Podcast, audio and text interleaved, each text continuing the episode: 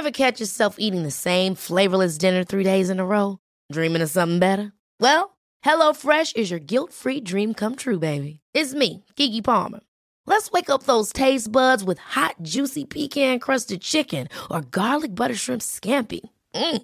Hello Fresh. Stop dreaming of all the delicious possibilities and dig in at HelloFresh.com. Let's get this dinner party started. I'm Sandra, and I'm just the professional your small business was looking for. But you didn't hire me because you didn't use LinkedIn jobs. LinkedIn has professionals you can't find anywhere else, including those who aren't actively looking for a new job but might be open to the perfect role, like me. In a given month, over 70% of LinkedIn users don't visit other leading job sites. So if you're not looking on LinkedIn, you'll miss out on great candidates like Sandra. Start hiring professionals like a professional. Post your free job on linkedin.com/people today. Quality sleep is essential. That's why the Sleep Number Smart Bed is designed for your ever-evolving sleep needs. Need a bed that's firmer or softer on either side? Helps you sleep at a comfortable temperature? Sleep Number Smart Beds let you individualize your comfort so you sleep better together. JD Power ranks Sleep Number number 1 in customer satisfaction with mattresses purchased in-store. And now, save 50% on the Sleep Number limited edition Smart Bed for a limited time. For JD Power 2023 award information, visit jdpower.com/awards. Only at a Sleep Number store or sleepnumber.com. A lot can happen in three years, like a chatbot may be your new best friend. But what won't change? Needing health insurance. United Healthcare Tri Term Medical Plans, underwritten by Golden Rule Insurance Company, offer flexible, budget friendly coverage that lasts nearly three years in some states. Learn more at uh1.com.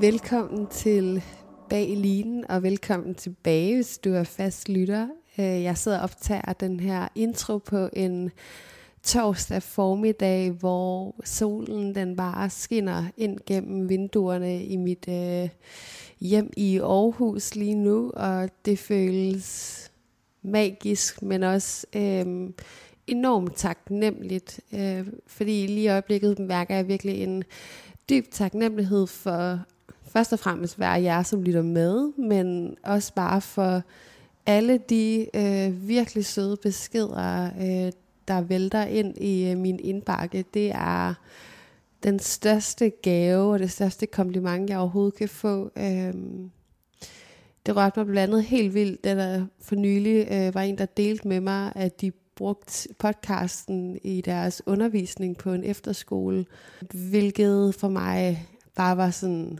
wow, tænk, at, ja, at den her podcast og det her fællesskab er, er i kontakt med, eller er i direkte kontakt med unge mennesker, og er med til at gøre en forskel der. Øhm, ja, jeg ved ikke, hvordan jeg skal udtrykke det med ord andet, end at bare sige, at jeg er virkelig taknemmelig for, at, det, at den bliver brugt på den måde. I dagens afsnit skal I møde Karoline Buhe, som er mountainbike-rytter, og Karoline er virkelig et skønt menneske, som på en eller anden måde, selvom det er mega svært, øh, bliver ved med at stå ved sig selv. Øhm, hun har altid gerne vil være cykelrytter, men hun var lille og overhovedet ikke den hurtigste, og lige pludselig fik hun en mulighed for at prøve mountainbike i stedet for, og så fandt hun bare sin plads der, og er om nogen på vej til at ramme verdenstoppen i den sportsgren, hvilket er mega sejt. Men hun er også bare et menneske, som øh, virkelig har hvilet i at udvikle sig stille og roligt. Øh, ikke at tage tingene for hurtigt. Øh, er enormt taknemmelig for, at hun kan gøre det hver dag, som hun sådan virkelig, virkelig elsker. Og selvom hun har det sidste års tid mødt modgang, så har hun virkelig arbejdet med den tvivl og den usikkerhed, der opstod undervejs, og i stedet øh, fundet tilbage til det basics, til troen på sig selv, til troen på processen, og til at hvile i det menneske, hun er. Øh, det er også en snak om at faktisk have det lidt svært ved det med at være et forbillede, at andre ser op til en, fordi jeg er jo bare Rebecca i mit tilfælde, og hun er jo bare Karoline, som hun selv siger, men vi har alle sammen brug for forbilleder, og der er brug for Karoline som et forbillede, og den rolle er, er hun om nogen øh, ved at træde godt og grundigt ind i, og er med til at inspirere den næste generation af mountainbike-ryttere. Så det her er på mange måder et afsnit om at turde stå ved sig selv, hvordan det både er mega udfordrende, men også enormt givende, når man øh, kan hvile i sin egen rejse og ikke lade alle samfundets idéer om, hvad man skal og hvornår man skal noget særligt styre en. Så med det sagt, så synes jeg, du skal lytte til den her episode af Bag Eliten med Karoline Buhe, og mit navn er Rebecca Gustafsson.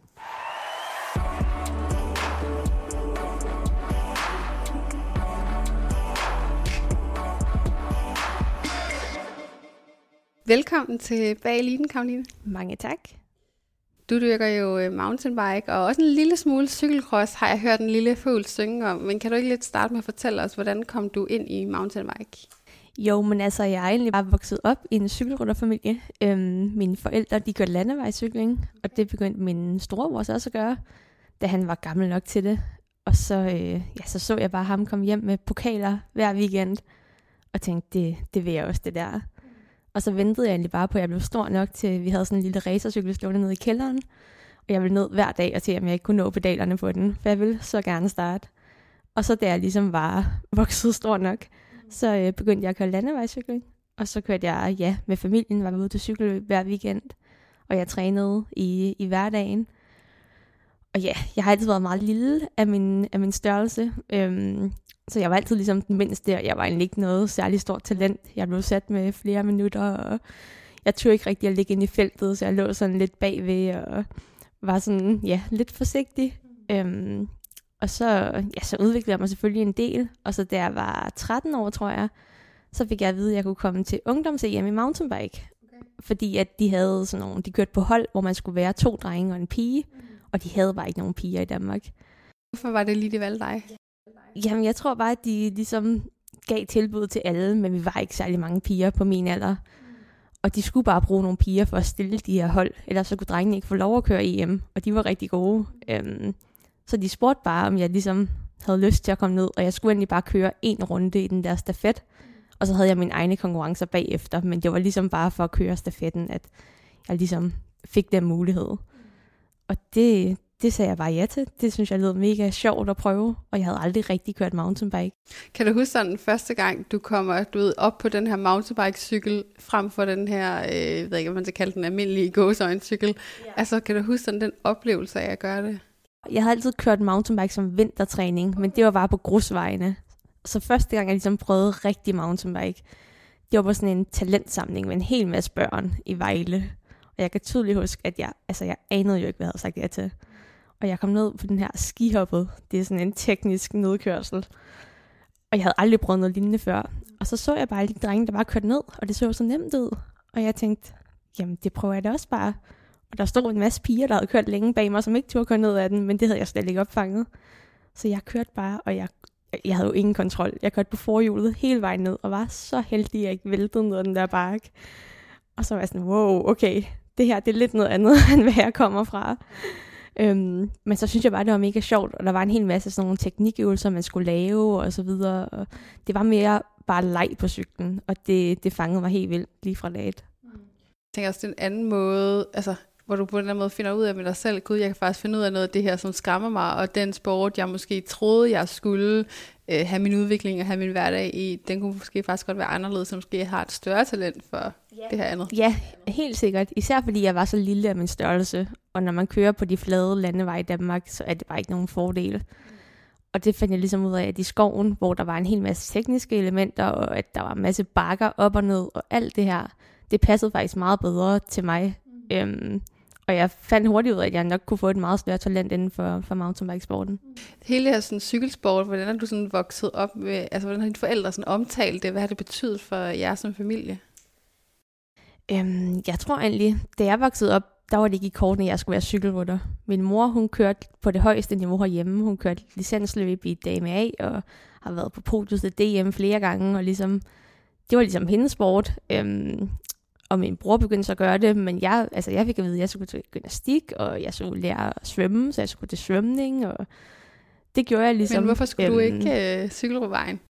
det var ikke, fordi jeg ikke skulle det. Det var mere bare sådan, min mor ville gerne have, at jeg lært sådan at have balance og sådan noget, så jeg skulle gå til gymnastik, og jeg skulle lære at svømme, så, så det skulle jeg gå til. Og så ville jeg selv gerne bare cykle. Øhm, så det har ikke været noget, jeg ligesom har fået at vide, at jeg skulle, fordi de andre gjorde det.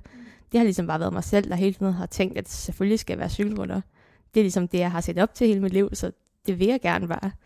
Men jeg tænker måske også mere i forhold til sådan din familie, hvordan har I sådan talt om cykelsporten? Har I altid været sådan siddet og set Tour de France, eller har det betydet noget særligt, den her sport i jeres familie på den måde?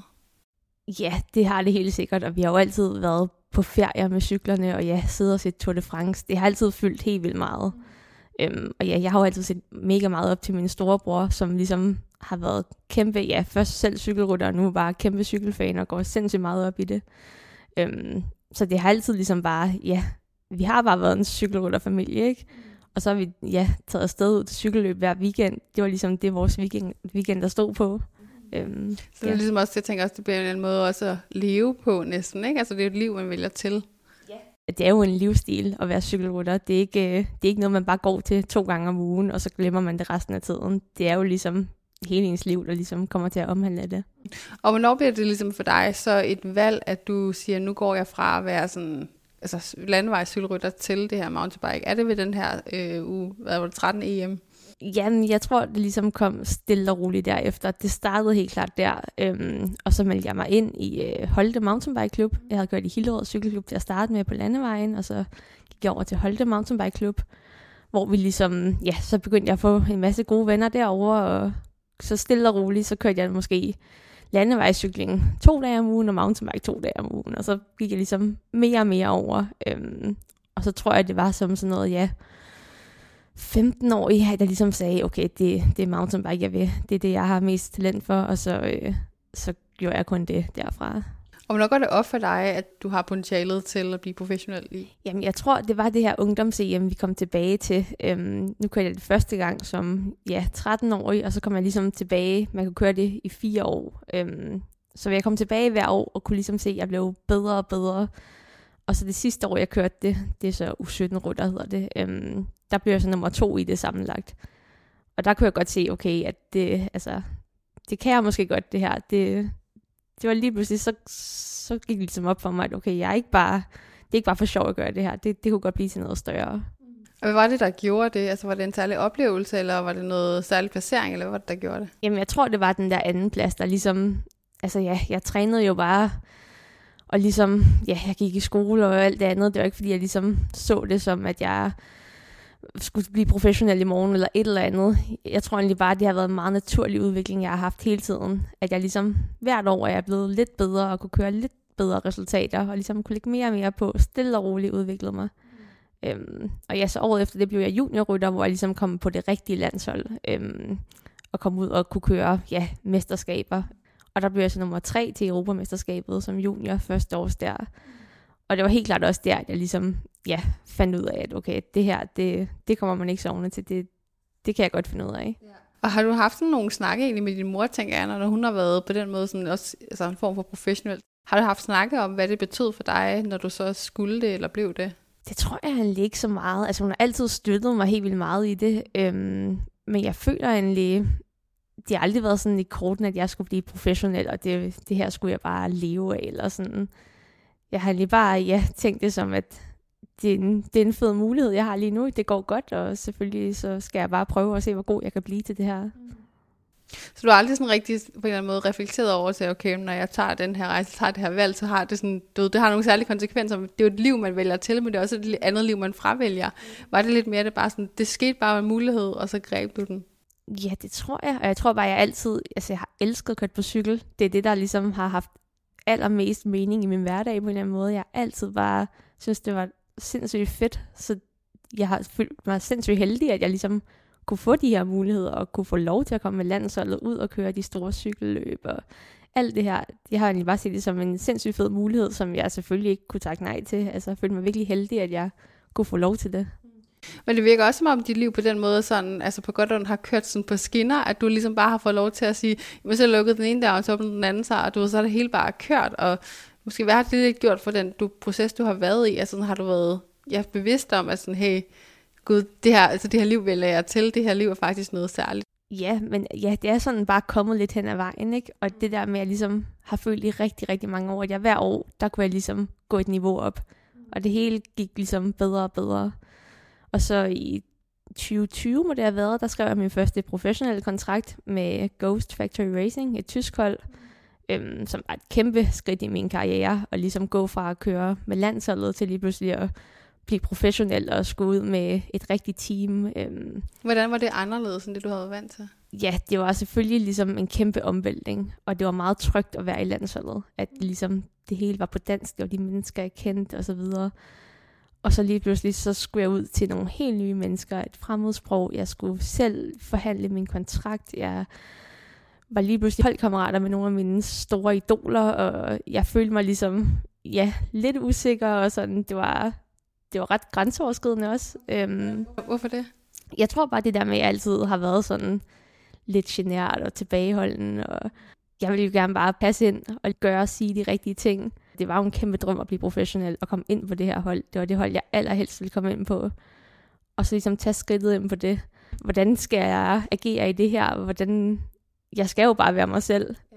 Og det er jo dem, der ligesom gerne har ville signe med mig, men det var en altså, kæmpe omvæltning, men også det bedste, der er sket i min karriere. Og nu har jeg været på holdet i, ja, det er min femte sæson nu, og er sindssygt glad for det. Altså, jeg kunne ikke drømme om at være et bedre sted end det.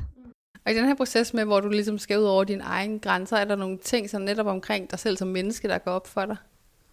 Ja, altså jeg, jeg føler bare, at jeg lærer sindssygt meget om mig selv. Og den der udvikling som person, jeg ligesom går igennem, vil bare blive kastet ud i det.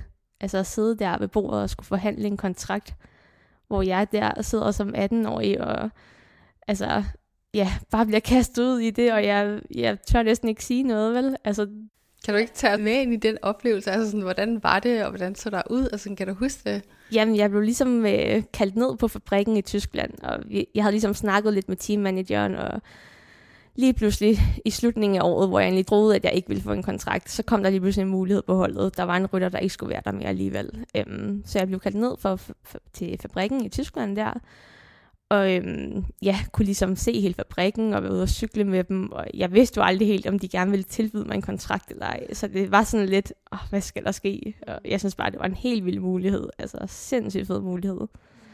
Og så den sidste dag kom jeg så ind til møde med teammanageren, og så tilbudte han mig så den her kontrakt. Og jeg kunne huske, altså jeg tænkte, jeg skal jo forhandle nu. Det er nu, jeg skal komme med et modbud eller sådan noget, men det, det kunne jeg bare ikke. Altså jeg ville jo bare gøre alt for at få den der kontrakt, så jeg var bare ja, smilet over alt og kunne slet ikke sige noget, og bare, ja, ja, jeg skal nok skrive under. Altså sådan, jeg kan gøre alt. Jeg, jeg vil bare have den kontrakt. Har du sidenhen så lært sådan at skulle forhandle, eller stået i situationer, hvor du får det gjort? Ja, vi har jo grinet meget over det, mig og min teammanager siden, at hvad der er sket for den gang til så, jeg skal måske ikke bare sige ja, jeg skal måske sørge for at få forhandlet det bedste. Um, men det har bare lært mig sindssygt meget hen ad vejen, ikke? Og ja, det, jeg ligesom har udviklet mig der, det er næsten det, jeg synes, der jeg er sådan mest glad for i, i den karriere, jeg har haft. At sådan en kæmpe udvikling, jeg har gået igennem. Og når du siger udvikling, hvad er det så, du ventede til? Ja, det er jo både sportsligt, men også bare personligt, at sådan, hvad jeg er gået fra, når jeg tænker tilbage på den lille pige, der startede med at køre mountainbike, øhm, til ja, i dag at sidde på et professionelt hold og ligesom forhandle sine kontrakter og tage ud i hele verden. Jeg rejser hele verden rundt, har 200 rejsedage om året, og ja, alt hvad der hører under at være en professionel atlet, ligesom.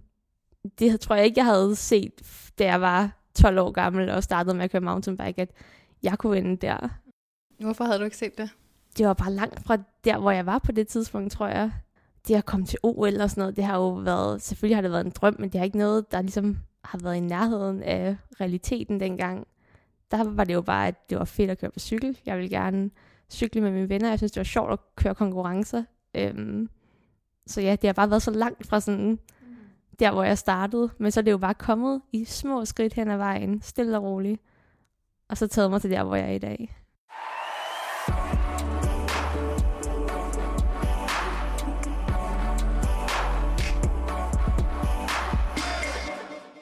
Men tror du ikke også, det har været rigtig positivt, tænker jeg, for din udvikling, det her med, at du har fået lov at have det lidt som, altså i går sådan leg og sjov i så lang tid, og netop som, det, som du siger, det kommer lidt i det tempo, du har kunne overskue. Så det med, at, at, at måske var det ikke så, hvad kan man sige, tydeligt for dig, da du var 12, at OL eller sådan noget var et mål, men det blev det bare sådan ret naturligt, fordi du ligesom bare tog et skridt ad gangen frem, for du fik det lige pludselig fik hele fem skridt eller ti skridt fremad på en gang. Jo, jeg ser det helt sikkert som sådan en kæmpe fordel, at det er kommet sådan. Jeg tror, det er en langt sundere og nemmere vej til toppen, og ligesom tage den stille og roligt, end hvis jeg nu som 12-årig havde været den allerbedste, og var vundet alle cykelløb, og så lige pludselig opleve modgang. Så startede jeg måske nedefra med at opleve ret meget modgang, og jeg var slet ikke den bedste, da jeg startede. Og jeg var bare, ja, altid meget, meget lille, jeg var mindre end alle de andre. Og jeg cyklede ikke lige så stærkt. Og så ligesom stille og roligt har jeg bare kunne udvikle mig. Og det gør jo også bare, at jeg har fået sindssygt mange positive oplevelser, fordi jeg hele tiden er blevet bedre. Men samtidig så er det jo også hårdt det der med, hvis man hele tiden bliver bedre, så ved man jo godt på et eller andet tidspunkt, en eller anden dag, så, så den kurve, den kan jo ikke fortsætte for evigt. Så det er jo også hårdt, når det så på et tidspunkt flader ud, eller går ned ad bakke. Men går du og altså, er lidt bange for, når det skal ske? jeg føler måske lidt, det skete sidste år på en eller anden plan. Øhm, I hvert fald, ja, vi bliver jo testet hele tiden, og vi har Team Danmark-test hver år. Og indtil nu, så var jeg jo blevet bedre hver år. Hver gang jeg var inde og lave en test, så lavede jeg en personlig bedste. Om det var sæson eller uden for sæson. Jeg blev ved med at lave nye rekorder hver gang.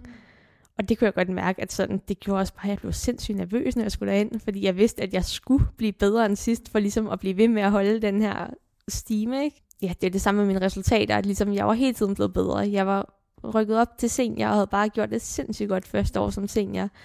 Jeg havde kørt på podiet i World Cup'en, og ligesom det hele var bare gået langt bedre end forventet. Øhm, og så troede jeg jo ligesom, at det skulle fortsætte igen, da jeg kom ind i den her sæson. Og så har det nok været første sæson sidste år, hvor det ligesom ikke bare er gået den vej. Men hvad var det, der skete? Og ikke sådan, jeg tænker måske sådan rent cykelmæssigt, men måske hvad var det, der skete ind i dig? Øhm, ja, det er svært at sige noget specifikt, der skete. Jeg havde en, en fin start på sæsonen, og så, øh, ja, så kom der nogle problemer. Sådan, jeg fik betændelse i en visdomstand dagen før jeg skulle have DM, og ja, så endte det med, at jeg måtte få den taget ud en uge efter, fordi det var, ja, jeg havde en kæmpe kind, og det var lige der, da sæsonen ligesom peakede om sommeren. Og det gjorde bare, ja, så kom jeg lige to uger bagud, hvor jeg ikke fik trænet, og så tror jeg måske, jeg vælte lidt for meget, så tror jeg måske, jeg trænede lidt for meget, så blev jeg træt lige pludselig, og så kunne jeg lige pludselig bare ikke køre særlig stærkt, og jeg vidste ikke, om jeg havde kørt trænet for meget eller for lidt, eller sådan. Jeg tror helt sikkert, at jeg fik sådan en kæmpe tvivl på sådan, hvorfor præsterer jeg ikke nu? Hvad skal jeg gøre anderledes? Og jeg ville det jo så gerne, hvis jeg bare kunne få at vide, hvad skal jeg gøre for ligesom at komme tilbage. Lige så lå jeg og blev nummer 20 i alle de World Cups, hvor jeg troede, jeg skulle ligge og køre om podiepladser. Det var virkelig hårdt. Øhm. Jeg tænker også, den, altså den tvivl kan jeg virkelig ikke genkende til selv, fordi jeg tror også, jeg havde mere sådan et, hvor jeg på, jeg tror halvandet år lige pludselig tog sådan et kæmpe hop, måske for at være i top 10 i Dan, ej, top 15 i Danmark, til at ligesom at være top 2-3 stykker. Mm. Eller endda et også nogle gange. Men, og det, var sådan, det kom inden for et års tid, og der kan jeg huske efter det, og det var også lidt noget af det, der ødelagde mig, var det der med, altså tanken om, at jeg skulle bibeholde det niveau. Yeah. Og tanken om, at jeg var i tvivl om, hvordan jeg også skulle komme videre derfra endte, virkelig var noget, som virkelig endte med for sit liv og fuck mit hoved, fordi det, og særligt fordi det var for mit tilfælde var en teenageår, så det er jo bare en svær alder. Jeg tror det der med, når man hele tiden vil med at udvikle sig, og selvfølgelig har du været vant til at opleve modgang, men når man er på sådan en opadgående kurve, når man så når det der knæk, hvordan bibeholder man mod? Det er noget, jeg synes, der er det allersværste, og hvordan, som du også siger, hvad gør man med den der tvivl, der konstant er der? For det er ligesom om, du, hvis du egentlig lyttede, så havde du en intuition, der ville fortælle dig, hvad der er det rigtige at gøre, men den bliver bare rigtig svær at lytte til, fordi lige pludselig er der rigtig mange andre altså stemmer i ens hoved, der taler. Helt vildt. Det er jo det der, hvis det var sket for en anden, ville jeg have så nemt ved at sige sådan, tag det med ro og bare gå tilbage til træningen, og så kommer det hele igen. Men når det sker for en selv, ikke, så lige pludselig, så kører det rundt op i hovedet, og man får bare den der kæmpe tvivl. Og jeg tror bare, at jeg kom til et sted, hvor jeg ligesom, altså jeg kørte cykel, men jeg troede ikke på, at jeg var på det niveau mere. Og hvis man ikke tror på det, så, så er man det i hvert fald ikke. Så jeg kørte ligesom bare løbende bagfra på en eller anden måde, i stedet for at køre dem forfra. Og ja, så det er bare en ond cirkel, så, så kommer jeg aldrig derop igen, vel? Øh. Hvad var det for nogle tanker omkring dig selv, du havde på det her tidspunkt? Mm. Jeg tror mest bare, det var sådan den der tvivl om rent træningsmæssigt, hvad, hvad skal jeg gøre anderledes? Skal jeg træne mere, eller skal jeg træne mindre? Og sådan, hvorfor præsterer jeg ikke, som, som jeg skal? Øh, men samtidig, jeg, jeg havde også den der tro på, at altså, jeg havde startet året godt ud, og jeg vidste, jeg havde niveauet, så jeg var sådan, det skal nok komme tilbage. Men der gik bare rigtig mange uger, før det kom tilbage, og sådan, at blive ved med at tro på det, når man ligesom har nederlag, og så ligesom, ja, få sig selv stablet på benene igen, og tro på det næste weekend, det synes jeg virkelig var svært. Mm, men har du altid været et menneske, som tænker meget over tingene? Det tror jeg, ja, helt sikkert. Jeg tænker meget over tingene, jeg tænker, hvad andre tænker over mig, og så videre. Det, det tror jeg. Og har det, synes du, været, altså, været svært i, i den sport, særligt måske i det tilfælde af, når du så oplever modgang? Ja, jeg tror, fordi jeg ikke har haft så meget modgang indtil nu, så har det været nemmere for mig at ligesom, ja, bare tro på, at jeg gør det rigtige. Hvis jeg bare bliver ved med at gøre det, så bliver jeg ved med at gå op ad bakke. Altså sådan, så bliver jeg ved med bare at præstere. Men så nu her, når det ikke gjorde det mere, så kunne jeg godt mærke, at sådan, så tænker man meget mere over det lige pludselig, ikke? Sådan, ja. Og er det ligesom dit eget selvværd, der bliver påvirket, eller er det noget andet? Ja, det er det jo nok på et eller andet plan. Øhm, sådan, jeg føler, jeg har været ret god til ligesom, at holde humøret højt, og så, ligesom har nogle gode mennesker omkring mig, som siger, at jeg er god nok, ikke? Og sådan, at jeg virkelig bare skal blive ved med at tro på det, og det hjælper helt sikkert også. Men det er klart, at det, altså, det er bare nemmere, når det hele bare går godt. Det er der ingen tvivl om. Jeg kan huske, at øh, da vi havde min grandfætter Michael Mørkø på, da han ligesom fortæller nogle gange også, at de er ude at cykle, altså man er tit ude at cykle alene, og det med at sidde øh, seks timer selv og cykle, er jo, kan jo være en fantastisk gave, men det kan også være en, det modsatte, har jeg lyst til at sige. Særligt hvis man ikke er ovenpå mentalt og sidder med sine egne tanker. Og jeg ved ikke, om du træner alene i hverdagen, men jeg ved i hvert fald, at nogle af de mountainbike jeg kender, gør det nemlig. Mm. I perioder i hvert fald. Og jeg tænker, det må også have været enormt svært for dig, så at skulle sige, at jeg skal ud på den her cykel i x antal timer og sidde med de her tanker selv. Er det noget, sådan, du har oplevet? Ja, både og vil jeg sige. Jeg tror mere, det, jeg træner rigtig meget alene. Det tror jeg, mange cykelrutter gør. Jeg elsker også at træne med andre, men jeg kan også godt lide at træne selv. Og jeg tror mere, det er det der med, at jeg, ikke, jeg skulle passe på med ikke at vælge det for meget. Når det ligesom gik skidt, så kørte jeg ud, og så tænkte jeg, okay, jeg skal bare køre endnu stærkere nu. Og sådan, min grundtræning, den skal bare blive endnu hårdere. Og alt sådan noget. Og så ender jeg jo bare med at blive træt. Og sådan, det er jo ikke den rigtige måde at gøre det på. Men det var den der, jeg ville det så gerne. Så sådan, jeg følte ikke, jeg kunne gøre nok. Jeg vil gerne bare gøre endnu mere. Altså den følelse kan jeg virkelig ikke genkende til. Jeg tror også, det er virkelig en af mine personlige store kæpheste, det der med, at hvis der er noget, jeg godt vil, så har jeg også bare lyst til at, du ved, gøre altså alting. Alt, hvad jeg kan komme i tanke om. Alt, øh, jeg kan ekstra, jeg kan komme i det. Altså de 5% ekstra, eller 1% ekstra, jeg kan hente et eller andet sted. Men jeg har også bare lært at få godt og ondt, hvor, hvor øh, negativt det ofte er, og hvordan det i høj grad, som du sagde også tidligere, det der med at komme back to basics, og egentlig bare give slip.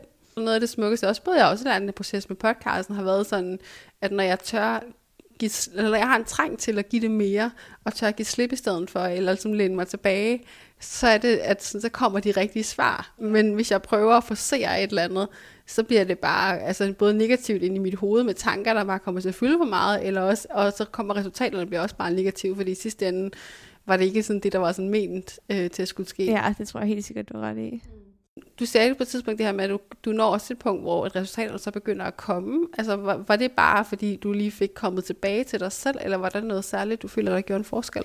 Jeg tror, egentlig, sæsonen var lidt delt op i to dele. Øhm, så der var ligesom en sommerpause på næsten en måned uden løb.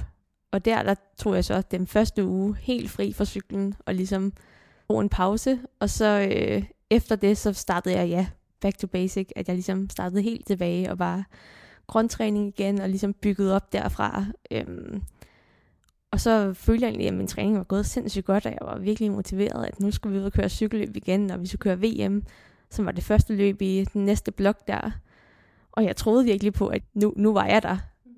Og så, så kørte vi VM, og så jeg skuffede bare mig selv igen. Altså, jeg var jo ikke sådan mega dårlig. Jeg tror, jeg blev nummer 18 eller 17, men jeg, jeg troede bare, at jeg skulle mere end det. Og jeg var bare ret nede over, at ligesom, nu havde jeg virkelig arbejdet hårdt, og så tog jeg stadig ikke resultaterne. Men jeg tror bare, at det tager bare længere tid. Så kørte vi det næste løb, og det var heller ikke sådan super godt. Og så kom vi hen til de sidste løb på sæsonen i USA og Canada. Øhm, og der tror jeg også, at de der forventninger til mig selv, havde jeg ligesom lagt lidt væk, fordi nu havde jeg kørt to dårlige løb igen, og jeg var sådan, okay, nu skal vi bare i mål med sæsonen. Jeg var ved at være træt, og det havde været et langt år. Og så endelig kunne jeg køre nogle rigtig gode løb til sidst på sæsonen der. Øhm, hvor det var ja, sindssygt fedt at ligesom føle, at okay, jeg, jeg har stadig det, der skal til. En kæmpe lettelse. Det måske også beviser over for dig selv, hvor meget det her med ens hoved har betydning, og det er det med at ville det så meget, hvor, hvor meget det spænder ben for dit fulde potentiale. Det er helt vildt meget, og det tror jeg bare, jeg ikke selv har oplevet lige så høj grad før, fordi det er ligesom bare gået meget sådan flydende stille og roligt. Men jeg kunne tydeligt mærke det der, at altså, ja, forventningspresset, det er det, der kan dræbe en allermest jo. Altså, det er helt vildt, hvor meget det gør. Synes også særligt, når det er ens eget forventningspres, fordi jeg tror, at rigtig mange, i hvert fald atleter, jeg kan ikke genkende til, vi er jo egentlig rigtig gode til at lukke af for sådan andres forventningspres. Mm. Men ens eget forventningspres er så svært at slukke for. Det er det problemet, at jeg vil jo altid, lige meget hvad jeg siger til alle andre, så vil jeg jo altid have et eller andet, jeg forventer af mig selv. Mm. Og jeg tror, jeg er rigtig god til sådan udad, udad til at ligesom sige, at jeg ikke har nogen forventninger, og at det skal bare gå fint det her. Men inden i mig selv, der ved jeg jo godt, at jeg altid har et eller andet tal, jeg gerne vil, vil blive bedre end. Og det er jo, det er jo så dumt, fordi altså, resultater, det, man, kan jo ikke, man kan jo ikke ændre på, hvordan de andre præsterer. Men alligevel, så vil der altid være et eller andet tal, der kører rundt, som ligesom, oh, det er en succes, hvis jeg kører i top 10, eller et eller andet. Ja, men jeg kan så godt lige genkende til det, at jeg har virkelig også haft den der kontrol til netop at være sådan, okay, jeg skal opnå et særligt tal, jeg skal opnå en særlig placering, for at jeg er god nok, eller jeg skal have 12 i det her, for jeg ligesom beviser over for mig selv, at jeg er god nok. Men har jo også lært, som du siger, sådan, det, jeg kan jo ikke kontrollere, hvad andre gør. Jeg kan ikke kontrollere, hvis det er en karakter i skolen, hvad en øh, lærer en sensor bedømmer mig til. Det eneste, jeg kan kontrollere, er min egen indsats, og hvad det er for et mindset, jeg går ind til tingene med. Og det gør, at jeg virkelig har skulle lære, for ikke fordi jeg konstant bare blev, altså jeg blev så skuffet og så ked af det hver gang. At sådan det med, at virkelig bare altså sådan, det lægge afstand til resultaterne. Og være sådan, næsten sådan have sådan en, få sådan en i mit hoved, fordi det, jeg kan aldrig være ligeglad, sådan jeg, er ligesom dig, jeg kan heller ikke være, altså jeg har altid et eller andet i mit hoved, men, men det er ligesom sådan, for at fortælle mig selv, at nu er du ligeglad. Altså sådan, jeg har virkelig skulle lære at sige, nu er du bare til stede i det, der er. Du har givet det, det du kunne, eller det, du har valgt at give det, og så må du se, hvad der sker, og så er resultatet ligegyldigt. Og så skal du nok have tiltro til, at dit fulde ligesom, potentiale nok skal skinne igennem i, i, under de omstændigheder, der nu end er. Ja, øh, jeg tror, du har ret. Jeg tror, det er svært for mig, når jeg ligesom er i det. Jeg vil, jeg vil næsten altid tænke over resultatet på en eller anden måde. Men jeg har helt klart også meget mere fokus på bare at ja, yde det bedste, jeg kan. Og virkelig ligesom, ja, præstere så godt jeg kan, og prøve ikke at tænke på noget resultat. Jeg kan huske, at jeg snakkede med Sebastian Fini, øh, jeg kom faktisk til at tænke på, når vi snakker om det nu netop, at han sagde, at han havde sådan en tendens, at han havde, han havde svært med at være til stede i underløbende. Og jeg kunne det var det her, der var årsagen, eller det var noget andet, men at nogle gange, hvis man er så fokuseret på resultatet, så glemmer man at være til stede i processen, eller i løbet, når man er i gang. Mm. Jeg tror også, det er sådan, hvis jeg har et dårligt løb, og jeg er ligesom, det er jo tit, når det går dårligt, at jeg begynder at tænke meget over resultatet, fordi så er det et dårligt resultat. Hvor hvis jeg ligger og kører nogle af mine bedste løb, og jeg ligger med helt i fronten, så er jeg bare til stede. Så tænker jeg ikke over, at et placering eller et eller andet, fordi jeg ligger der, hvor jeg gerne vil. Og så er, er jeg ligesom bare i det. Hvor hvis man ligger som nummer 20, og man troede, man skulle ligge som nummer 10, og man ligger der og synes, det gør ondt i benene, og så tænker man på alt muligt andet, og ej, hvorfor kører jeg ikke stærkt nu, og hvad skal jeg sige, når jeg kommer i mål, og alt muligt du dyrker en sport, som kræver, at du netop har så meget fokus altså på detaljerne. Så for den ene side, så skal man jo som menneske måske være sådan rimelig obsessed med små detaljer, for ligesom at på en eller anden måde at lykkes med det, og være så opmærksom på, på små ting. Men på den anden side, så kan det også være netop ens største kæphest, fordi det kan, hvis det overgår til ens hoved, jamen så er det, at man begynder at sidde og omkring ting, og så fjerner man fokus fra at være i det nu, der man nu egentlig er i. Ja, det tror jeg også. Og jeg tror også, jeg har lært, at sådan, det er ikke de der små detaljer, der gør forskellen jeg behøver ikke at spise det samme til morgenmad hver dag, og have de samme sko på, eller et eller andet. Jeg tror, jeg har lært, at sådan, det gør ikke den store forskel. Jeg kan godt tage ud og svømme i en sø dagen inden, og bare hygge mig med mine holdkammerater, og så kører jeg faktisk nok det bedste løb dagen efter, hvis jeg gør det. Men det virker også, som om du er sådan helt rent menneske, der har været i stand til hele tiden sådan at holde, altså lige måske et par enkelte afstikker, men ellers sådan, som du siger, holde altså begge ben på jorden, og egentlig bare været sådan grounded i din væren og i din rejse. Øhm, er det noget, som du selv kan genkende til? Ja, ja, det føler jeg helt sikkert. Altså sådan, sådan tror jeg meget, jeg er som menneske. Det, jeg tror også, jeg har været virkelig taknemmelig for bare at få lov til at leve den her livsstil, og ligesom, jeg føler mig sindssygt heldig, at det er mit arbejde at lave min hobby jo. Altså, det er jo bare, jeg synes, det er det fedeste at køre mountainbike, og hvis jeg ikke fik penge for det, så vil jeg jo for alt i verden stadig gøre det, jeg gør i dag. Mm. Øhm, så det tror jeg bare, ja.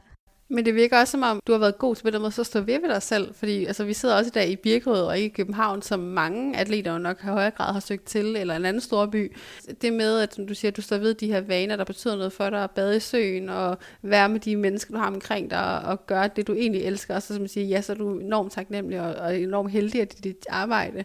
Men det virker også som om, du har haft mod til bare hele tiden at turde stå ved det menneske, du er. Det tror jeg. Jeg tror, men jeg tror ikke, det måske har været så nemt for mig Øhm, Hvorfor ikke det?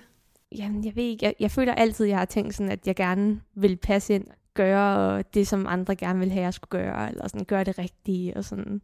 Men det tror jeg også er en udvikling, jeg har gået igennem, og ligesom, ja, tænke mere på sådan mig selv, og hvad jeg gerne selv vil. Og hvordan har du været i stand til at kunne gøre det?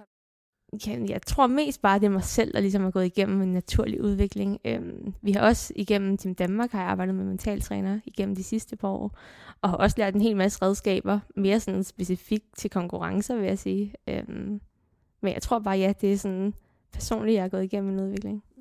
Så det virker som om, du har fundet, som du siger, en anden ro i dig selv, hvor de tanker, øhm, som ellers kan gå og fylde, de tanker om, at, altså, hvad andre tænker om dig, og det der med at passe ind, at de ligesom ja, ikke fylder lige så meget, som de måske har gjort. Det tror jeg helt sikkert også. Jeg føler, altså der hvor jeg er i dag, der føler jeg mig sindssygt sådan, ja, glad og tilpas. Mm. Og jeg tror, ja, måske meget, da jeg kom ind på holdet på Ghost der, øhm, det første år, der tænkte jeg virkelig meget over, hvordan skal jeg være i det her, og hvordan er de andre, og alt det her. Indtil jeg ligesom fandt ud af, at jeg skal jo bare være mig selv. Og sådan, det var sådan, de gerne vil have, at jeg skal være. De vil jo ikke have... Jeg var meget stille det første år, og sådan, ja, fordi jeg så virkelig meget op til dem, jeg godt hold, med, tror jeg, og ligesom havde svært ved ligesom at se, at jeg fortjente også at være der lige så meget, som de gjorde. For jeg havde nok ikke kørt så mange resultater ind, som de havde, da jeg kom ind på holdet. Øhm, og så tror jeg også, det hjalp, at jeg kørte en sindssygt god sæson mit første år på Ghost, og jeg ligesom, ja, fik også den her selvtillid, at ligesom, jeg, jeg er god nok til at være her. Det, jeg har lige så meget plads som de andre. Øh, ja. Men har du kæmpet med den her følelse af, at jeg føler dig god nok? Ja, det tror jeg lidt måske. Øhm, det, ja, det er svært at sige. Det er jo ikke sådan, at jeg tænker, at jeg ikke er god nok hele tiden, eller sådan, men jeg tror bare virkelig gerne, at jeg ligesom vil bevise det, eller sådan have et eller andet have det i på en eller anden måde. Og så krævede det et eller andet særligt resultat måske, for at du... Ja, det hjælper i hvert fald på det, ikke? Og det er jo helt skørt, at det skal være sådan. Det kan jeg jo sagtens se udefra, at sådan er det jo ikke overhovedet. Men det bare, ja, sådan føles det bare på en eller anden måde.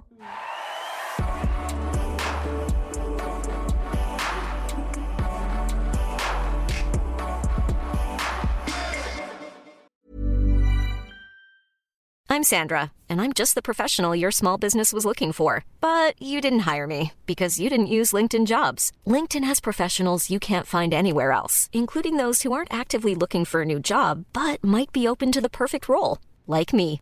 In a given month, over 70% of LinkedIn users don't visit other leading job sites. So if you're not looking on LinkedIn, you'll miss out on great candidates like Sandra. Start hiring professionals like a professional. Post your free job on linkedin.com/people today. Hold up. What was that? Boring. No flavor. That was as bad as those leftovers you ate all week. Kiki Palmer here, and it's time to say hello to something fresh and guilt-free. Hello Fresh. Jazz up dinner with pecan-crusted chicken or garlic butter shrimp scampi. Now that's music to my mouth. Hello Fresh. Let's get this dinner party started. Discover all the delicious possibilities at hellofresh.com. Life is full of what ifs. Some awesome, like what if AI could fold your laundry? And some, well, less awesome, like what if you have unexpected medical costs? United Healthcare can help get you covered with Health Protector Guard fixed indemnity insurance plans. They supplement your primary plan to help you manage out of pocket costs. No deductibles, no enrollment periods, and especially no more what ifs. Visit uh1.com to find the Health Protector Guard plan for you. Hey, it's Ryan Reynolds, and I'm here with Keith, co star of my upcoming film, If, only in theaters, May 17th. Do you want to tell people the big news?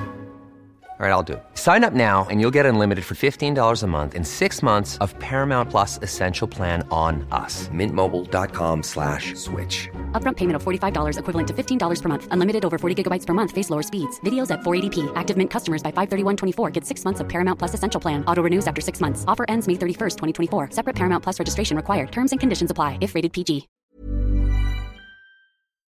Det kan jeg virkelig genkende til i forhold til sportsverden, fordi at vi netop binder tingene så meget op på resultater, og altså jeg kan også huske de gange, nogle gange, hvis jeg husker min sådan, første, jeg kan tydeligt huske sådan, min første sådan netop landsholdssamling, og obs, den der obsession netop med alt fra ens mål, altså hvor store ens hænder var til tider, og hele tiden du blev testet på resultater. Og der var ikke rigtig nogen, der spurgte ind til dig, sådan, hvilke menneske du er, eller sådan, hvad drømmer du om, eller sådan, hvad er det, altså sådan, selvom du er 12-13 år, så er det sådan lidt, du er ikke rigtig spurgt til noget af det andet, det er kun de der resultater, der ikke bestemmer, om du må være der eller ej. Og så tror jeg også bare, hvis når man får, får den altså sådan, ting fodret, så er det klart, at, at så er det dit værd, der på en eller anden måde bliver hængt op på de tal. Ja, det tror jeg, du er ret i. Og jeg tror også bare som person, så jeg elsker tal, og sådan, jeg elsker jo selv at prøve at lave nye vatrekorder og så videre, ikke? Så sådan, det har nok bare gjort, at jeg har endnu mere ligesom sat mig selv op på, om det har været en succes eller ej, alt efter om tallene har været gode eller ej. Så har du så følt det sådan nu at komme ind i et nyt år 2024, og ligesom komme afsted, nu lige komme hjem fra, hvad det træningslejr, du har været jeg på. Sådan, er det en anden Karoline, du, du er nu, versus den Karoline, du var i 2023? Det tror jeg, jeg, eller jeg tror bare, at jeg ligesom, jeg føler selv, at jeg måske har taget et, ligesom en udvikling højere op igen. Øh, men det har måske mere været på det mentale, ja, at jeg ligesom ved nu, at hvis jeg kommer ind i modgang igen, så skal jeg ikke stresse så meget over det. Øhm, og ja, bare blive ved med at, med at tro på, at jeg gør det rigtige. Og så er jeg bare sindssygt motiveret, og sådan glæder mig sindssygt meget til at komme ud og køre cykelløb. Men hvordan planter du sig så til, altså har du også en anden ro så i det menneske, du er nu, hvor du på en eller anden måde kan lægge de tanker, du havde måske sidste år, kan lægge dem på hylden? Ja, jeg tror også, det gør det nemmere, at jeg måske havde et lidt dårligt år sidste år, så det ligesom, der er ikke det samme pres på i år på en eller anden måde. Hvor året inden sidste år, der var det jo gået sindssygt godt. Altså sådan, jeg havde kørt top 10 i alle World Cups, og det var langt bedre, end jeg havde regnet med gående ind til det år. Øhm, så ja, så var der jo noget, jeg skulle bevise for mig selv året efter, og jeg troede, at jeg skulle op og gøre det endnu bedre igen. Og nu er det ligesom, ja, nu er det ligesom lidt presset og taget væk, og nu skal jeg jo bare se, hvor godt jeg kan gøre det. Der er ikke rigtig nogen, der forventer, at jeg skal vinde en masse cykelløb. Man kan måske også tænke sådan, at du har det måske bedst sådan, når du er lidt den der underdog. Helt vildt. Altså, ja, jeg kan meget bedre lide at være underdog. Og jeg vil altid prøve at tale mig selv lidt ned, så jeg ligesom taler mig selv ned til en underdog. Fordi jeg hader, hvis der er pres på udefra. Men er det, fordi du tænker, at du så har mere, du skal leve op til? Ja, og jeg tror bare, jeg vil ikke skuffe. Jeg hader, hvis jeg skal skuffe. Øhm, så det er meget nemmere, ligesom hvis der ikke er noget pres der. Men hvem er det, du vil skuffe i så fald? Ja, det er jo ikke, fordi folk bliver skuffet, men det er jo i sidste ende nok mig selv, ikke? Ja. Øhm, og ja, det er jo skørt, fordi selvom jeg siger så, at jeg ikke at jeg er bare underdog, så vil jeg jo stadig selv have det her tal i hovedet, jeg skal være bedre end. Så jeg vil stadig skuffe mig selv, hvis jeg ikke gør det. Mm. Men det er bare nemmere ikke at sige det til, til omverdenen. Noget, jeg ved, der er flere lyttere, der spurgte til, det var hele din sådan, øh, eventyr også lidt med altså, cykelcross. Mm. Sådan, hvordan bliver det flettet ind i det? Ja, altså endelig så synes jeg bare, at cross altid har været sindssygt sjovt at køre. Øhm, og ja, det minder jo lidt om mountainbike, så det er relativt nemt at gå over og køre cykelcross. Det er ikke en helt anden sport. Øhm, I hvert fald ikke herhjemme. Øh, så det har egentlig bare været som vintertræning, fordi ja, jeg elsker ligesom give mig selv nye udfordringer og, og prøve nye ting. Og så, så synes jeg bare, det kunne være sjovt at køre noget cykelcross om vinteren. Så det har jeg egentlig gjort rigtig mange vintre. Øhm, og ja, nu har jeg jo fået Danmarks rekorden i flest Danmarks mesterskaber på cykelcross. og jeg synes, det er lidt sjovt selv. Det er ikke noget, jeg sådan har gået specifikt efter. Øhm, jeg, da jeg stadig var jo 23 rytter, var jeg nede og køre VM et år og blev 12 og der, og det var ligesom mit bedste internationale resultat. Men ellers så har jeg ikke sådan rigtig kørt det internationalt, så har det bare været herhjemme. Altså måske det med, at det netop har fået lov at være sådan lidt en hobby, har netop gjort, at det måske endda kunne præstere endnu bedre det har helt sikkert bare været noget, jeg synes, der har været sjovt, ja. Og det har bare motiveret mig at have noget andet at se frem til. Øhm, også i år, der kørte jeg Sjællandsmesterskaberne. Det var det eneste løb, jeg var hjemme til at kunne køre, men jeg var sådan, selvfølgelig skal jeg køre det. Og så var det her i min baghave i Birkerød nærmest, så jeg, jeg synes bare, det var sindssygt fedt at komme ud og køre et crossløb. Og jeg, jeg har faktisk også kørt øhm, sådan noget e-cykling VM i Swift. Øh, hvor det også var sådan, ja, jeg satte mig sindssygt meget op til det. Jeg synes, det var mega sjovt. Bare for ligesom at gøre noget andet. Fordi det bare motiverer mig rigtig meget ligesom at ja, lave en ny udfordring. Prøve noget nyt. Altså, jeg har set mange netop også, altså jeg er cykelrytter, eller folk, der dykker triathlon, hele det her Swift-univers, altså det her online, øh, eller hvad kan man sige, man cykler jo derhjemme på sin cykel, men sådan, det med, at sådan, altså hele den der e-cykelform er kommet ind i det, har også skabt en helt anden form for konkurrence, og sådan obsession netop endnu mere, synes jeg, med vat, og man er sådan blevet sådan, man kan kigge på det, og man kan komme ud og cykle med folk, øh, som sidder et andet sted i verden. Jeg tror også, det har skabt lidt sådan en, ja, en helt anden verden inden for den her cykelsport, inden for den triathlon-verden, der har givet lidt noget nyt perspektiv. Har det også sådan gjort det for dig?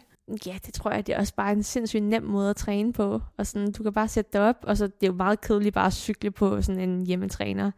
Men så når du ligesom ser på den der skærm, og så hvis man er en atlet, så er man også tit et konkurrencemenneske. Det kan jeg selv mærke, at sådan, hvis jeg stiller op i et eller andet swift så giver jeg den jo fuld gas. Altså, så vil jeg gøre alt for at vinde. Øh, og så er det bare, ja, meget sjovere på den måde. Men jeg tænker også en måde, man kan på en anden måde være med til at inspirere øh, andre mennesker, og ligesom sige, men er der ikke også noget med, at man tænker, at man kan, man kan som amatør eller sådan noget deltage i, med sådan cykelløb med pro-folk, og sådan, man kan på en eller anden måde mixe, og det gør også, at jeg tænker, hvis man nu sidder derude som amatør, eller sidder som en, der drømmer om at være dig, så det at være sådan, nu kan jeg få lov at køre mod Karoline, sådan, det, det må jo give et eller andet. Jamen det tror jeg også, det er ligesom, alle kan samles på det sted. Det er ret, altså det er en virkelig fed platform, og det er virkelig godt fundet på, synes jeg også.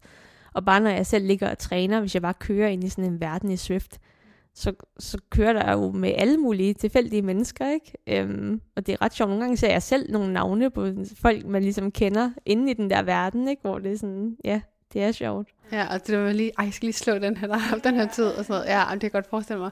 Men hvad med sådan noget, altså generelt set med, altså sådan noget, for dig at være sådan et forbillede, og være med til sådan at inspirere sådan den næste generation af mountainbike fordi, altså jeg tænker ikke, det er verdens største sport, umiddelbart. Mm. I hvert fald i forhold til landevejscykling. Nej, det er det jo heller ikke. Altså jeg tror at selv, jeg ligesom har haft svært ved at se mig selv som et forbillede mm. på en eller anden måde. Øhm, og det kan jeg godt mærke nu, at når jeg kommer ud i min lokale klub og cykler med børnene der, at, at jo, jeg er et forbillede nu, men det har jeg svært ved mig selv. Sådan, jeg er jo bare Karoline. Altså jeg er jo ikke, jeg er jo ikke noget specielt. Øhm, og det synes jeg måske har været lidt svært at finde mig selv i sådan den rolle som et forbillede. Øh. Men har du sådan svært ved at tale om dig selv? Ja, lidt måske. Øhm, men altså, jeg, vil, jeg elsker jo at give tilbage alt, hvad jeg kan. Jeg vil virkelig gerne give så meget tilbage, og det er også derfor, jeg tager ud og cykler med børnene i klubben og så videre, for ligesom, ja, hvis, hvis det kan give noget. Jeg tror bare, jeg ligesom skulle lære, at det rent faktisk betyder meget for dem, at, at jeg kommer, og det er jo bare en lille ting for mig at gøre. Da du var ung, der var måske heller ikke så mange, du kunne se dig selv i. Så det der vigtigheden af at kunne møde et menneske, hvor man faktisk skal se sig selv, og jeg tror også, jeg kunne også, det hjælp, synes jeg enormt meget det, men når man også får lov at møde det, og det menneske og få lov at mærke, sådan, du ved, det er ligesom mig. Mm. Så er det lige pludselig ikke så sådan, urealistisk at tænke, at jeg også en dag kan sidde til O eller til VM eller et eller andet i den stil. Ja, helt sikkert. Og jeg tror virkelig, det er vigtigt, fordi jeg ved, der hvor jeg startede, der var jeg altså, der var jeg ikke noget specielt overhovedet. Jeg var ikke noget stort talent eller noget. Jeg var bare en lille pige, der kørte på cykel. Ligesom alle de andre, jeg ser ude i klubberne nu, som jeg faktisk synes er meget større talenter, end jeg var dengang, ikke? Så virkelig det der med at vise, at sådan, du kan virkelig nå meget, hvis du bare bliver ved og tror på det, og har den der tålmodighed, så øh, kan du komme langt.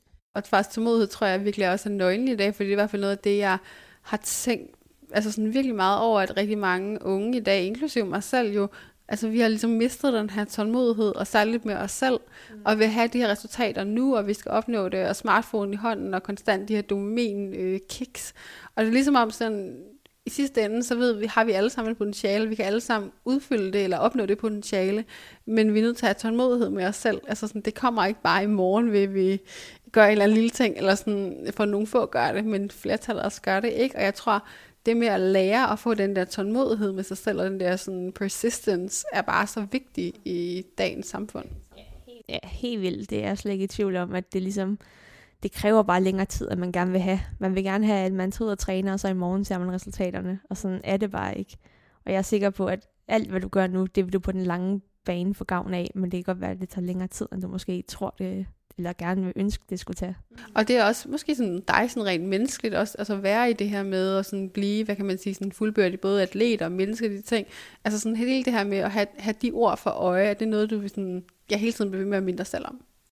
Det er helt sikkert noget af det, jeg altid prøver at minde mig selv om, ja. Især nu i år, hvor jeg ligesom havde et, et hårdt år, så bliver jeg ved med at sige sig selv, bare være tålmodig. Altså sådan, det kan godt være, at det arbejde, du ligger i nu, det, det ikke gavner nu, men det gør det på den lange bane. Det skal nok, altså, så får du godt over næste år, eller et eller andet, ikke?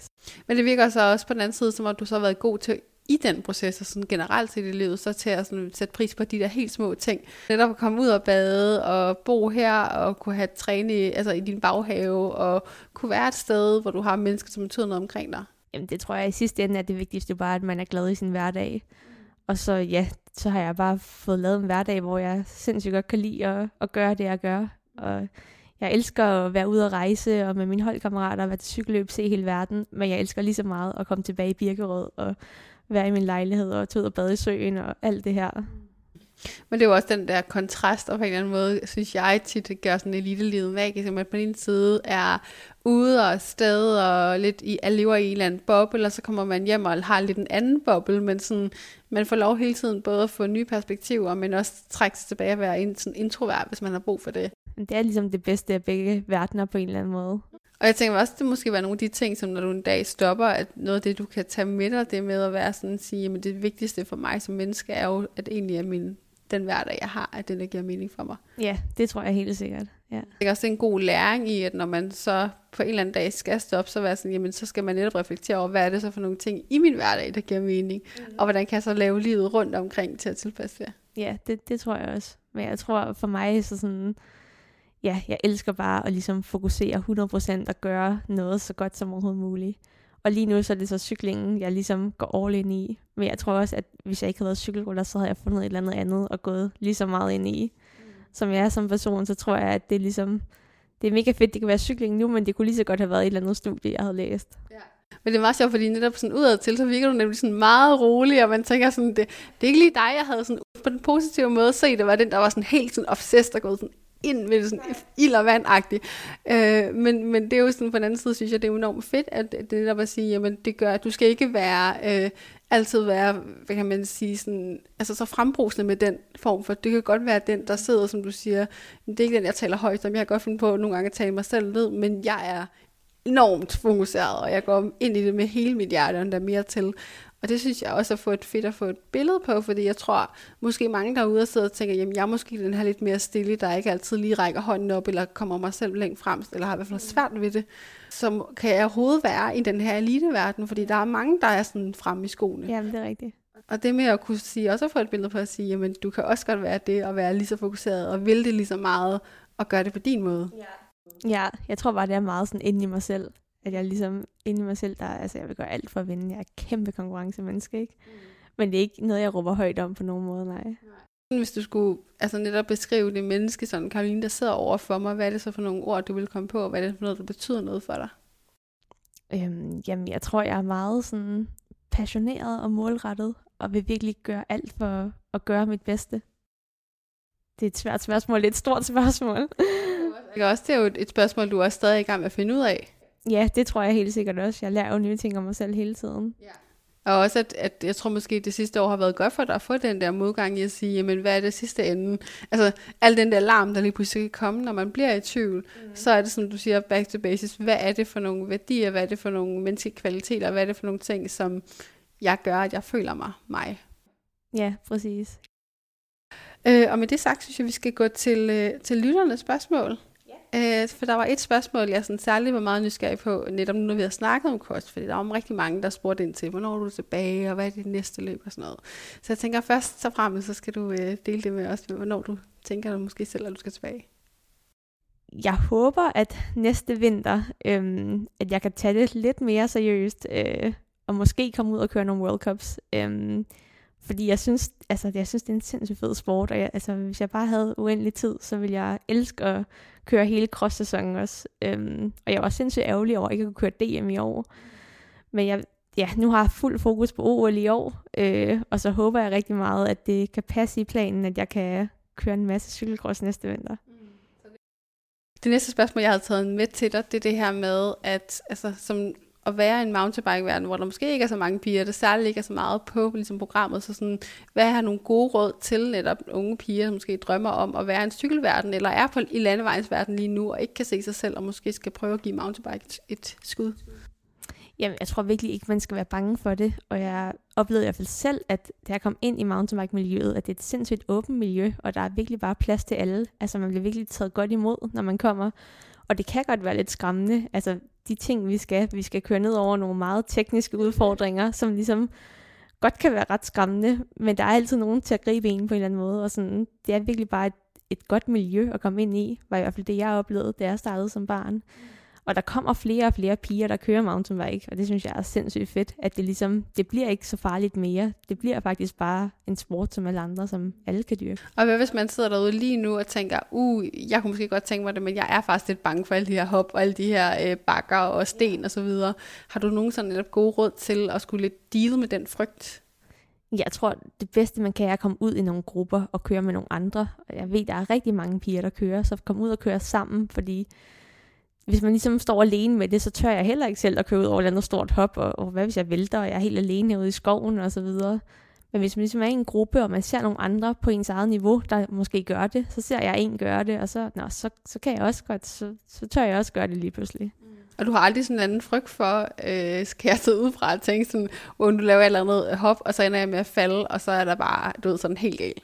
Jo, men det har jeg også lært at ligesom, ja, lægge lidt til siden. Ja og ligesom, det bliver man nødt, hvis man tænker på det, så vil du gå ud over hoppet og vælte, og så vil det gå helt galt. Du er nødt til bare at ligesom være i det og stole på, at du har evnerne til det. Ja, jeg har dyb respekt for altså, jer, der gør det der. Det sidste spørgsmål, jeg har taget med, det var mere sådan rent teknisk, men det var også noget, jeg selv var nysgerrig på. Sådan, hvordan sådan, måske på en ugelig basis, eller det kan bare være sådan generelt set, opbygger du din træning? Øhm, jamen, jeg har jo bare en træner egentlig, der laver programmet for mig. Øhm, så nu går vi ind til en ny sæson, og så har vi selvfølgelig lavet en snak om, okay, hvor vil jeg gerne top i den her sæson. Og så vælger vi nogle løb, så nu, ja, det er OL-år, så først og fremmest, så vil vi selvfølgelig gerne prøve at blive udtaget til OL. Øhm, så jeg vil gerne top i de første World Cups, så jeg ligesom forhåbentlig kan blive udtaget der. Og så hvis det lykkes, så vil jeg jo gerne top til OL, og så ellers VM er ligesom hovedmålet.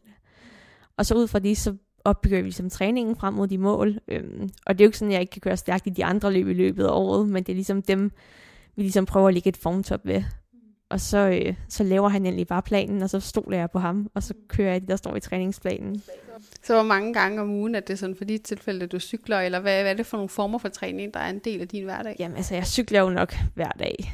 Det er måske nogle uger har jeg en enkelt hviledag. Øhm, men ellers så ja, jeg er på cyklen hver dag, og så her om vinteren er det rigtig mange timer. Nu har vi lige været på træningslejr, hvor vi har kørt mellem 20 og 25 timer om ugen, som er ligesom en rigtig stor blok. Øh, hvorimod hvis jeg kører løb i weekenden, så kører jeg måske kun 10 timer om ugen på cykel. Øh, og ja, så laver jeg styrketræning ved siden af, hvor også her om vinteren to-tre gange om ugen, og i sæsonen er det nok nærmere en gang om ugen, hvis jeg er god. Øh, men ligesom også prøve at holde det ved lige hele året. Så er det godt mix lidt af det hele. Ja, det er det. Jeg vil bare gerne sige tusind tak for at have lyst til både at være med bag eliten, men også bare at dele ud af dig selv. Og for, altså, jeg vil også virkelig gerne anerkende, at jeg synes virkelig, det er fedt, at du bliver ved med at være sådan, du ved, atlet på din måde, være menneske på din måde, og også være lidt mere, kan man sige, den her stille atlet, men som stadig vil tænde mega meget, for det tror jeg rigtig mange øh, har savnet og set. Mm. Øh, fordi det er ikke altid at de atleter, der bliver hørt, så det vil jeg bare gerne sådan egentlig takke dig for. Jamen tak, fordi jeg måtte være med. Det var så lidt, og jeg vil også gerne sige tak til dig, der har lyttet med. Du kan altid lytte til flere afsnit af Bag Liden i din podcast-app, og mit navn er Rebecca Gustafsson.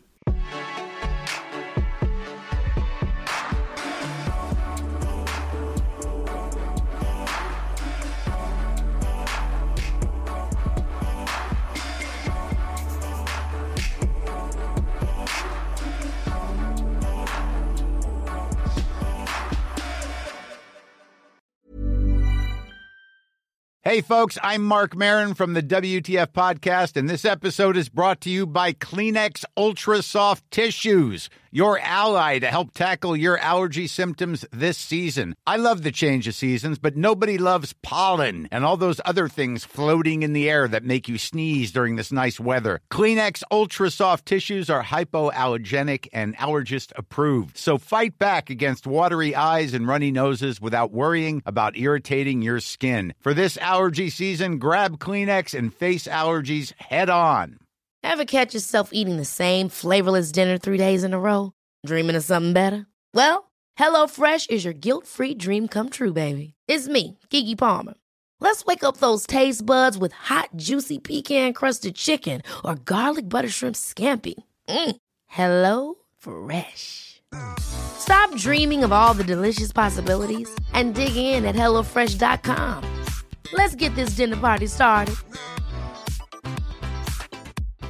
Hi, I'm Daniel, founder of Pretty Litter. Cats and cat owners deserve better than any old fashioned litter. That's why I teamed up with scientists and veterinarians to create Pretty Litter. Its innovative crystal formula has superior odor control and weighs up to 80% less than clay litter.